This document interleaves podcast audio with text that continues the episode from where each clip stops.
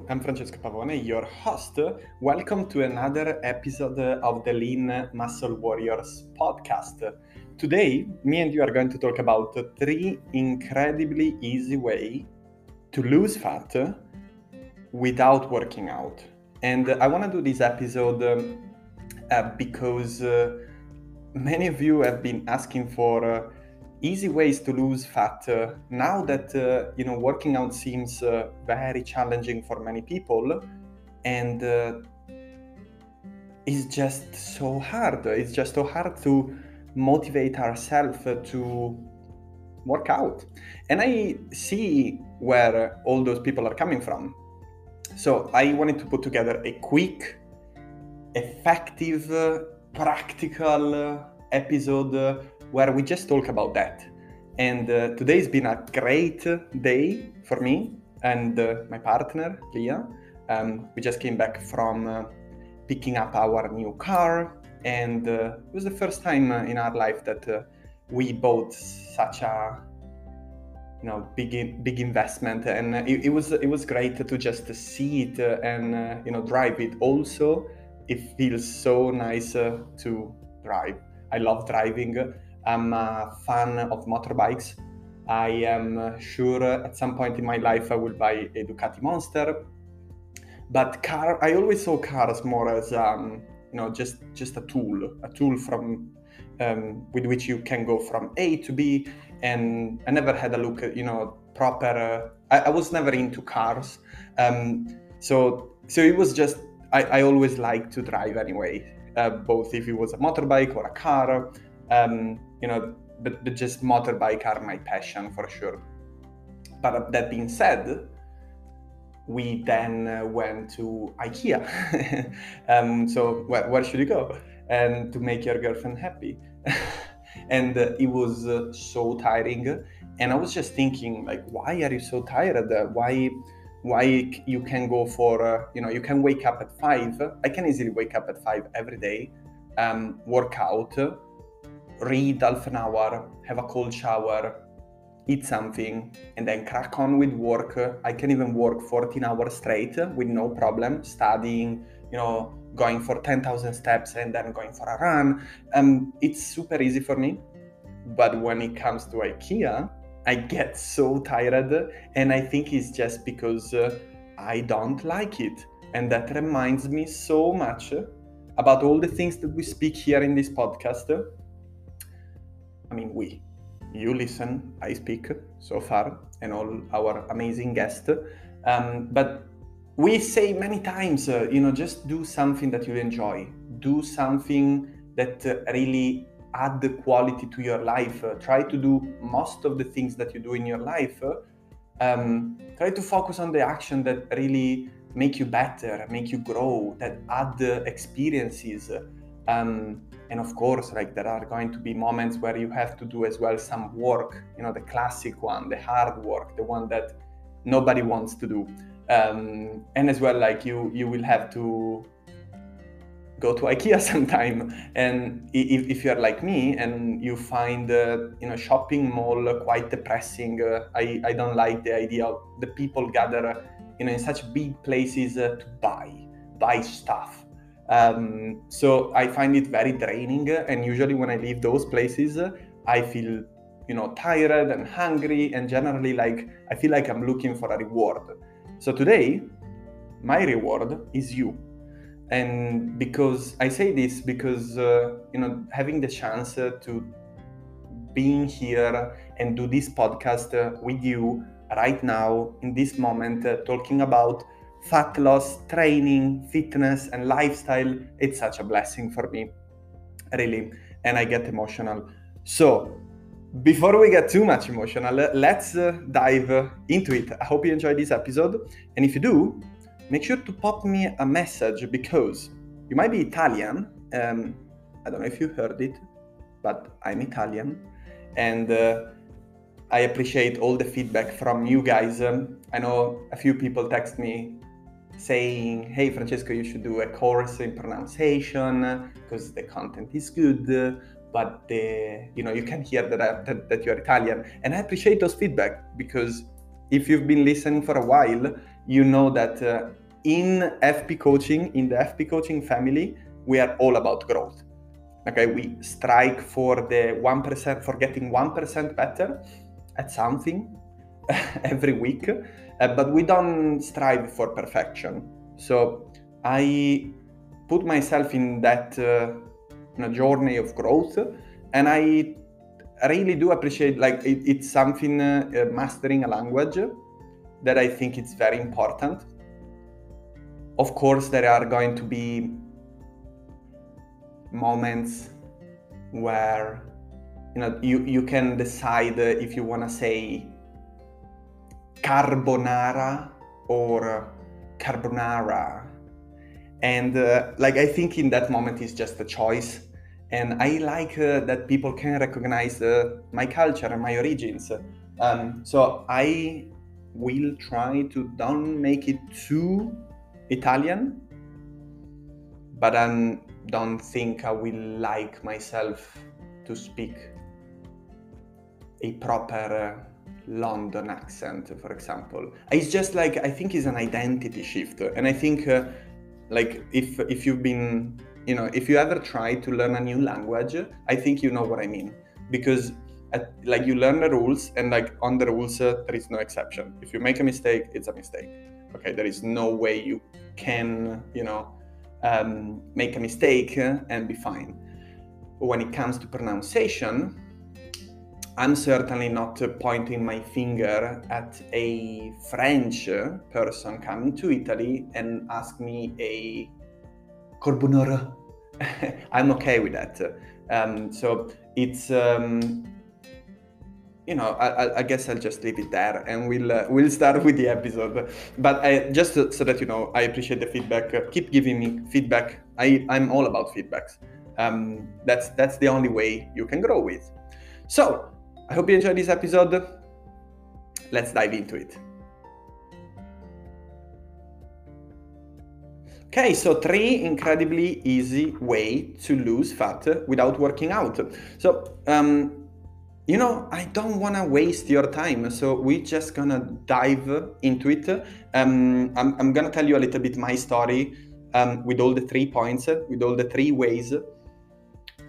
But there are not going to be any, long preface. It's just purely content. So the first point, it's stand on your feet more. And I know that many of you will say, but Francesco, you don't understand because you are not as busy as I am. In this way, I just wanted to tell you that I managed to keep in shape. And since March 2020, so now it's been 13 months, I haven't been working as a personal trainer like I used to do. And my step count has decreased massively. And luckily enough, as I moved to Vienna from London, I didn't cook my meal. So it was a double change. It was a massive change in lifestyle, and it really, really challenged me. So I started moving way less, because I was averaging easily 15,000 steps in London, and I can barely get 4 if I don't think about it. So if I don't think about it, I struggle to get to 3. But we're going to get to that in a second. So let's say that I just, go through the day. I come from London to Vienna and I start living my life. If I just live my life and I pick up a new habit and I say, okay, now we are going to work on other things. And most of my work in Vienna is on my laptop. Yeah, I might do some videos of workouts, but most of the work I do is on my laptop. And recording videos and podcasts and writing articles and coaching clients. When I coach clients, though, I walk around my flat. But again, if I don't think about it, my step count is extremely lower than before. What about my eating? Before I used to eat 5 times a day. Breakfast, lunch, dinner, 2 protein shakes in between. With some fruit. It was quite a lot of calories, but I was working out. I managed to keep my weight, and I was at the time trying to build muscle. So it was good. But since I moved to Vienna, I think I was very grateful for having done years of calorie counting properly, of years of trying to developing a great relationship with food and with my body, so that I could understand my hunger and satiety cues. Basically, I would understand properly when I'm hungry and when, not that I'm just hungry, but when I need to eat, okay?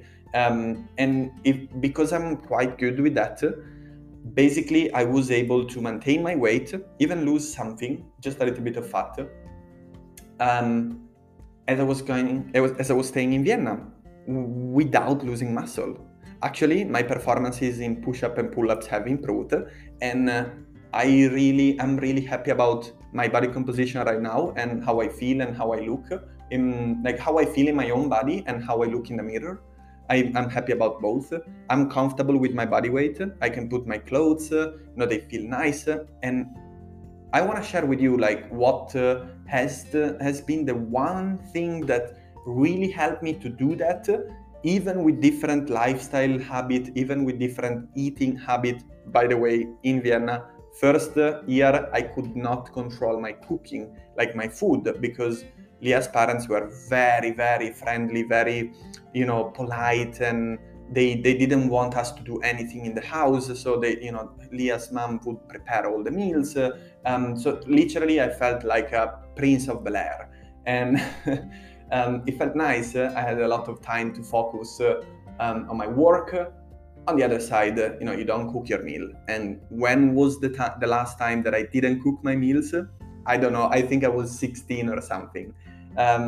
Definitely after 18 years old, so from 18 to 29, I always had to cook my meal. So it was very easy for me to kind of control my protein and fat and carbohydrates. And that was like great. I had my momentum, my set of habits. I knew basically everything without even tracking and weighing. I had a good visual portioning. So the one thing that really helped me was walking more.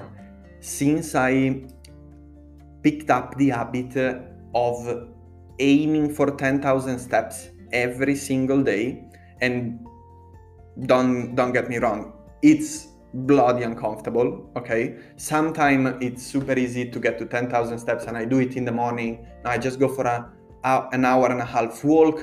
When I don't work out, it's super easy. But some other days, like Monday, Tuesdays, Wednesdays, when I really want to work, it's a challenge, okay? Because I work out, so it's already an hour and a half, and then I work, and then there is cooking time, and it's always like at the end of the day, I reach like at 5 o'clock, 6,000 steps, and then I have to make an effort to go for an evening walk. But let me tell you why is that so important for you and why you should really give it a shot, even if it sounds boring, even if it's not cool, even if it's not Instagram friendly. Although I did a challenge in December where the challenge was just aiming for 10,000 steps, okay, for 2 weeks, last 2 weeks of the year. And I got so many messages of people who managed to stay in shape and lose actually some weight in the last 2 weeks of 2020. And it was just so great. Apart from the fact that it's great for your lower back, it's great for your mood. If you are in a place where you're next to nature, it's great for your mental health because you get to spend a little bit of time in nature. There is not so much noise pollution. You hear the birds, you see the trees, you see the greens, and you just reconnect with the planet. You connect with the planet, actually, and it feels great. You are basically impacting one of the big part that determine if you are going to be in a calorie deficit or not. Now, if you want to lose fat, the only way to lose fat is to be consistently in a calorie deficit for a good period of time. Okay, depending on how much fat you need to lose, you might need to take 8 weeks or more. But I would not go for a period shorter than 4 weeks. You can definitely do a cut, like a calorie deficit for 4 weeks. But okay, don't expect to lose 20 kilos. of course. When it comes to calorie deficit, we are aiming to lose, depending on your initial level of body fat. So the more the body fat in the initial situation, the more you can afford to lose every week. But most of the people listening to this episode will be perfectly fine losing between 0.5 and 1% of their current body weight every single week. Okay, that's a perfectly sustainable rhythm of fat loss. And you know, you will not be able to do that unless there is a deficit between the calories that goes into your body through food and the calories that goes out to your body. Okay, so when we say that, it can be a little bit misleading. Because, you know, when people say about the calories that goes out, they only think about exercise, okay? But your body needs calories for everything, okay? Just take that. Your body needs calories from food in order to stay alive. And, you know, you don't only need the calories to work out. So we want to see the calories that your body needs every day. Basically, they're divided in three big parts. The basal metabolic rate, okay? It's the amount of calories that your body needs in order to survive, okay? So let's say that you wake up, I like this example, you wake up and you stay in bed all day. You don't move, you don't eat, you don't go to the loo, you just don't do anything, okay? Let's say that you stay as still as possible, okay? That's the amount of calories that your body needs on that day. It's very, very similar to your basal metabolic rate. Okay. Then you have the calories from movement, okay? And the calories from movement will be divided in physical activity, okay? The calories that you burn in a workout, and non-exercise activity. So the non-exercise activity, it's called NEAT, non-exercise activity thermogenesis. Yeah, there is a third part, which is the thermogenic effect on food. We're gonna go back to that, so don't worry about it. Don't worry, I got you sorted. I just want to touch quickly on the basal metabolic rate and the last one, the thermogenic effect of food, because it's gonna make sense. So the basal metabolic rate is the biggest part, okay? Let's say that a man like me, 90, 92 kilos, 181, it could need between 1800 to 2200 calories, but these are just rough numbers, so don't take them as like this is just out of experience and memory. So don't take me seriously here, just take it as an example. Basal metabolic rate, then we have the thermogenic effect of food, okay? And what does that mean? Okay, so when you eat a banana, your body actually, from the 150 calories of the banana, we'll basically need some calories. Digesting the banana will not be free. Okay, your body will have to work a little bit. You know, there are going to be reactions in the body that break down the banana, and those things require energy. Okay, your body, you know, doesn't do it automatically as a natural diffusion. It's going to require some work from our body to digest those food, and depending on the food that we eat, we're gonna need more or less calories. And that's very interesting, because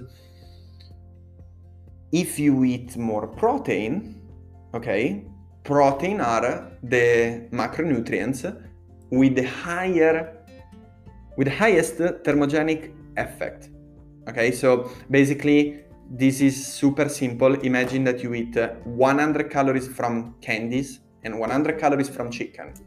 Okay, they are going to look differently in terms of weight, but the 100 calories from chicken, your body actually will absorb 75 calories. Why? Because it's going to be much harder to break down the chicken rather than the candies. So instead, from the candies we might absorb 90 or 95 calories because they are so easy to be digested, okay? So carbohydrates and fat usually are much easier to be digested than protein. So we can influence our thermogenic effect of food, yes, but not so much, okay? Because there are just there is just an amount of protein that you can eat consistently, okay? And even if it's a little bit higher than what you're eating right now, it will not impact as much your TEF, and therefore your I would say that increasing your protein, it's going to have so many good effect that saying that it will just increase your thermogenic effect of food, it's the smallest part, okay? I think the biggest part is that by eating protein, you will feel more full, okay, and satisfied, so you're much more likely to eat less at the end of the meal, okay? But let's go back to the physical activity and non-exercise activity thermogenesis. Why? Because first of all, you cannot control the amount of calories that you burn in a workout. It's going to be very unrealistic what your smart watch say. It's going to be a rough calculation, and the reality is that even if you think that you are in control, you're actually not, because your body get used to everything, okay? So I don't think it's a positive and healthy way to see this, to just try to burn more calories, okay? I think it's working out is such a great meditation moment and like moment of reconnection and discovery and success, that it's just a poor thing to reduce it to, hey, let's go and burn 200 calories. It's boring. It's not exciting. It's not the point. It's not why we do it. Certainly, I had clients that were working out, but with the poor system and with the poor, they were just working out to move weights, not to progress. And as the goal changed slightly and the system of progression changed slightly, and those people, they start approaching training a little bit more seriously, and they try to actually progress, and they have mini goals that keep them engaged and motivated. Sorry, this noise that you hear, it's me not trying to be Italian and move my hands. So when those people start working out properly, they actually get better. Like they start losing weight because they are actually burning more calories, because we don't change anything else in those cases. Then in that sense, I would say, okay, yes, you're burning a little bit more calories with the workout, but how long is it gonna last? That person is gonna get used to it. So there is much more space for intervention in terms of diet and other things, rather than just working out, than the calories that you burn with the workout. The big part is the non-exercise activity thermogenesis. And the reason why is that is because imagine at the time that you are awake, let's say that you sleep 8 hours, you have 16 hours awake. Like if you are lucky, you work out 5 days a week if you're good, and if you do consistently, chapeau, very well done from Coach Francesco. That's like a very good, consistent training routine. I personally train 5 times a week. Sometimes I'm challenged to do the 5th session. Okay, so yeah, if you do, well done. But those are 5 hours in the week, okay? That's very little. That's very little. Imagine about all the calories that you can burn if you just stand on your feet. And here, like, the difference is huge. Like between people who walk consistently 10,000 steps and people who instead say they walk 10,000 steps, but they don't track it, so they just have a perceived amount of steps. What usually that means is that sometimes they look at their health app on their phone and they see, oh, today I did 10,000 steps, because they feel unusually on the days where they are more active. But when they see at their average, the average is much lower. Why? Because if you are someone who need to take a Sunday on the couch, okay, then your step count, unless you are extremely active during the week, will very likely be lower than 10,000 steps. I did one day I had a look at my step count after a lazy Sunday. I was shocked. I was like, how can it be even possible? I thought I went to the loo. It was less than 1,000. And I felt, I had to do something, but just because, we are not supposed to be so sedentary. We are supposed to move much more, to go and hunt or just go and find berries. We are supposed to move stuff and carry. So even if you have a lazy day, my suggestion here is that you try to stand on your feet more, okay? I'm not going to give you a specific number here because I don't think that should be a message, walk 10,000 steps to lose fat. Although, of course, because you might be walking already 12,000 steps, okay? So for you, in that case, you are standing on your feet more. Perfect. Don't take this advice. You are walking more than enough. Just keep in mind, even if you are doing 12,000 steps and you move to 14,000 steps, of course, you're going to lose fat if you keep eating the same. So if you want an easy way to lose fat and you don't like working out, but you certainly like to stay in nature, just stand on your feet more. Okay, it's going to be super easy. Don't just try to do all in and go like for 20,000 steps for 2 weeks. It's better to build it up. So I would just increase 1,000 steps the first week. See how it goes. Can you do more? Yes. No. Can you do it more? Yes. Perfect. Do another 1,000 steps more than the previous week. Just sit there. Do it for 2 weeks. Have a look at your average. Could you do that every day? Yes. No. And then you can always feel free to adjust. But then you might be already losing weight and then you don't need to adjust anything else. It could be as simple as that. And sometimes losing fat is super simple. And I know many people who had an amazing, like a big breakthrough. Okay. They were like, oh my God, I thought it was super difficult. Well, I thought it was difficult as well to make money. But there are certain self-limiting beliefs that we need to be honest with. We need to say, hey, are you afraid? Like, are you afraid that you cannot do that or that it has to be difficult? One of my biggest mentor in life, his name is Jonathan Goodman. He was a guest on this podcast. He really believed in that. Okay, so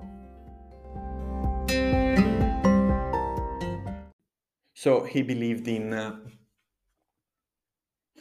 how would this look if it was simple, okay, if it was easy. And that's like life philosophy and a life approach that I really like took in and I apply it every day when I'm stuck, when I'm overwhelmed, when I don't know, and I'm doubtful, when I'm scared, when I'm sad, when I'm stressed. I say, wait a moment, Francesco, what is the issue here? What's the problem? Like how would it look if it was easy? So if you think that losing fat has to be difficult and it has to be like a particular set of habits and routine and like a chronological order of things. Yes, but that's the job of a coach. Okay, you don't have to you would not try to reach the mastery of the coach in other industry. Okay, in other part of your life when you're trying to solve a problem, when you're trying to make more money, you might just learn one skill that allow you to do that. And standing on your feet more is a skill and it has to be practiced. So just make a plan, decide how much, know how much you're walking and decide how much you can actually increase. So the second point is play the water trick. This is something I learned from Alan Aragon I love his name. I would love to call my son the same, Alan Aragon. Same as well, the surname too. In 2018, 3 years ago, exactly 3 years ago, because it was around February. Yeah, it was February, so a little bit more than 3 years ago. It was the Brolando experience, such a name for a fitness event. And he was talking about it. And it's something that I always use with my clients, because there is basically no downside. It's a super low hanging fruit, and it's basically free. So the water trick works this way. And if you're not up for uncool stuff, just skip forward, okay? But this is going to help you dramatically, because it's gonna mess with your mind a little bit, but you might, when you're trying to lose fat, you might feel hungry, okay? You might struggle to be in a calorie deficit simply because you are eating a little bit too much based on how much you move, okay? So if this is you, and you struggle with controlling your portioning, and you struggle to basically deal with hunger, and you don't want to feel hungry. I hate to be hungry. I think it sucks. I think it's not a good feeling. And I think it's our body telling us, hey, you know, just stay how you are. It's a disruption of the homeostasis. And, well, there's nothing wrong with the disruption of the homeostasis, which is our, you know, biological balance. It's just that the feeling is not a nice feeling. I disagree with every expert who said the opposite. I don't know many anyway. And how does it work is you drink a glass of water before, during, and after the meal. So you just make it an effort. And you know what, like, when I say this to people, most of the time I get a response like, you know, like, I don't think it's going to be effective for me. I'm like, okay, have you tried? No, but you know, like, and that's like when I know that the person think that he's wrong, like there is something wrong with him, and that since he tried so hard, you know, this ain't gonna help him. And I always encourage people to just give it a try, okay? Because then you'll feel that in some meals you just don't want to drink so much, but by doing a little bit of willful suffering in that sense, you actually feel you're gonna eat less at the end of the meal, okay? Why? Because there is more volume in your stomach. There is more stuff in your stomach. There is water, and water fills the stomach. And people that research shows that people who drink more water per meal, they tend to eat less, okay? So it's easy. Just, you know, it's super easy as well to remind yourself. One before the meal, one glass during the meal, one glass after the meal, okay? And if you feel like it works for you, just feel free to do two as you drink, okay? Don't believe all those grandma that say that you shouldn't drink whilst eating, okay? Those are BS, because in the stomach, food actually sits for a while, so it's gonna mix anyway, even if you drink 5 minutes after you finish eating. I don't know about you, but my grandma always advised me strongly against drinking water during eating, during the meal. So if you had similar grandmas, then don't listen to those. They will forgive you. And the last point, okay, not too long today. Okay, I was laughing the last time that we went over an hour with the meal prep mastery. If you didn't check that episode, make sure that you check that out. It's very, very important, very, very helpful, I think. And the third point, by the way, is to reduce your stress. And then like, Francesco, I'm not stressed, okay, and. Here, like the amount of people I know that says that, and they have an amazing stress bod. It's unbelievable high. And, you know, you might recognize that you are, that you have bad habits. You know, some people say, but Francesco, you know, I'm not stressed. I just have bad habits. You know, the truth is that you might not be, you know, having bad habits just randomly, you know, just because you have, I don't know, you're smoking and, you know, you're just having this habit, okay? It might be that you are actually trying unconsciously to cope with stress, okay? And the reason why is that it's because our body is very good in dealing with stress. Okay, you have hormones. Cortisol is one of the most important stress hormone, and is released in the body when we get poor sleep, for example. And just so that you know, there is a diet. I don't want to do an episode about stress because we're going to do it in the future. Okay, we're going to do a full episode about stress because it's such an important topic, and I know many people will benefit from it. I know it's gonna come. I wanna do it in a good way. I wanna do it nice and detailed. But so that you know, if you're struggling with your weight, if you keep getting sick, if you struggle to focus, if everything hurts, workouts feel like a burden, you're not in a good mood, well, you might be stressed a little bit. And stress comes from different sources. You might have a lot of expectations. You might have some noise pollution. You might have inconsistent routines. And you know, there's a lot of consequences that comes from being stressed, which sound like bad consequences to us in our, comfortable, flat and culture and lifestyle, but they might be actually very helpful if you were stranded on an island.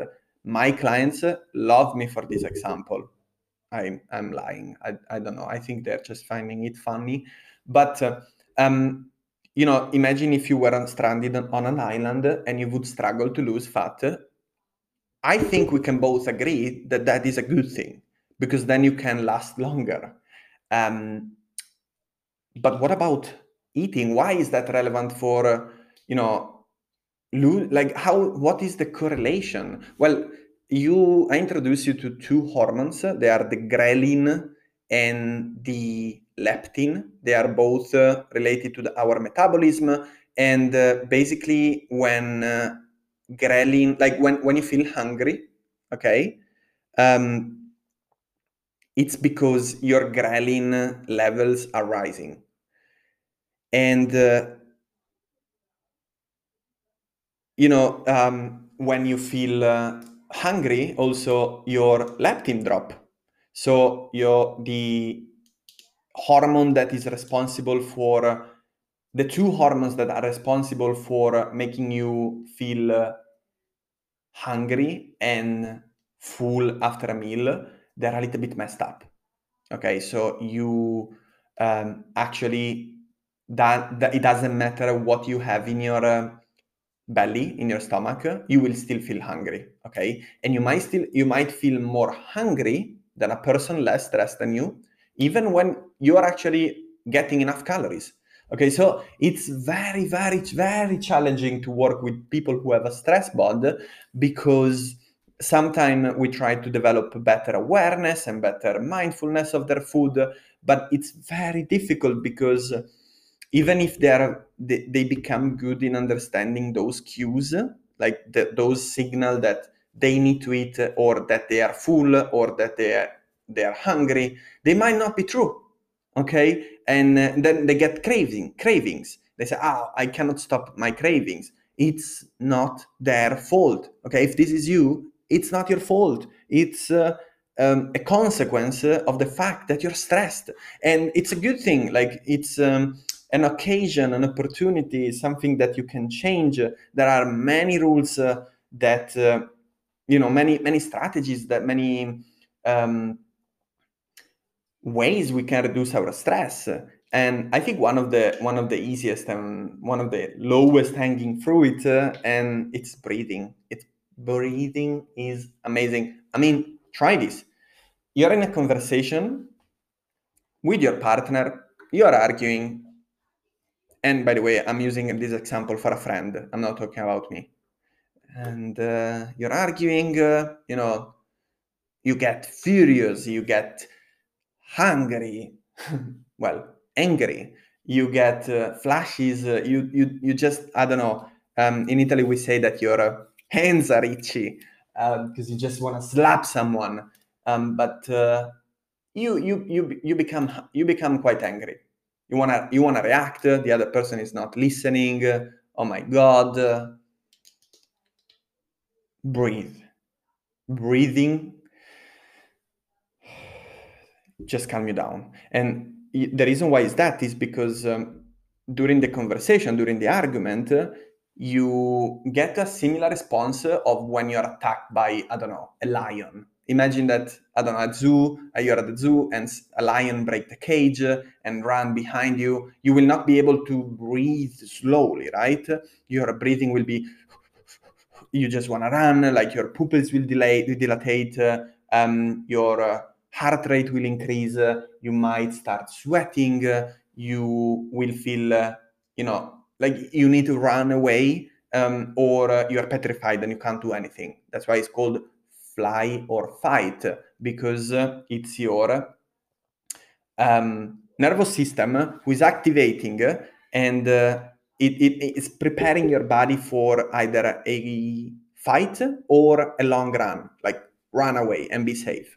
And by in the argument, you basically have a similar reaction, okay? And it's not gonna go well if you let it go that way. So by actually breathing deeply, you tell your body, hey, actually that was a false alarm, okay? So calm down, and then you can go back to your conversation, which now have become a conversation.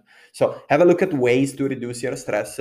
As an entrepreneur, I find it extremely challenging because we tend to focus on the things that matter, on the things that we want to achieve, and on quality time. And sometimes stress, like trying to reduce stress, might feel like a waste of time. So I totally get you, but we need to make an extreme effort in order to prioritize stress recovery, sleep, and stress management. Okay, so just have a look that you sleep properly, you know, practice gratitude, practice breathing, practice meditation, go for walks. I'm not gonna say, you know, hug trees. I know that some people do it. If you want to know what has worked extremely well for me, has been planning properly the day after. It's such a relief for the mind. If you're someone like me who tend to overthink stuff overnight, you will find extremely helpful to write things down. Okay, just go on a rant of thoughts. Write down what you need to do after on a piece of paper. Then choose 3 items, okay, 3 of the things you want to do tomorrow that will give you the best return, and to plan those. Okay, what time? At what time are you gonna wake up? At what time are you gonna have breakfast? At what time are you gonna go to bed tomorrow? Those things are important because they set boundaries. And when you set boundaries, your life will become much more simple, and you will see that you will basically have much less time to work on the stuff that you need to work on, okay? But that's why you're going to be more productive, okay? That's why you're going to get things done, because you can decide the day before, oh, I will need to go to work to do this specific thing. Okay, I will not stay at work until, I don't know, my wife called me that I'm late because, the dinner is ready and I'm going to miss the first course. No, it's not going to happen. So we're done.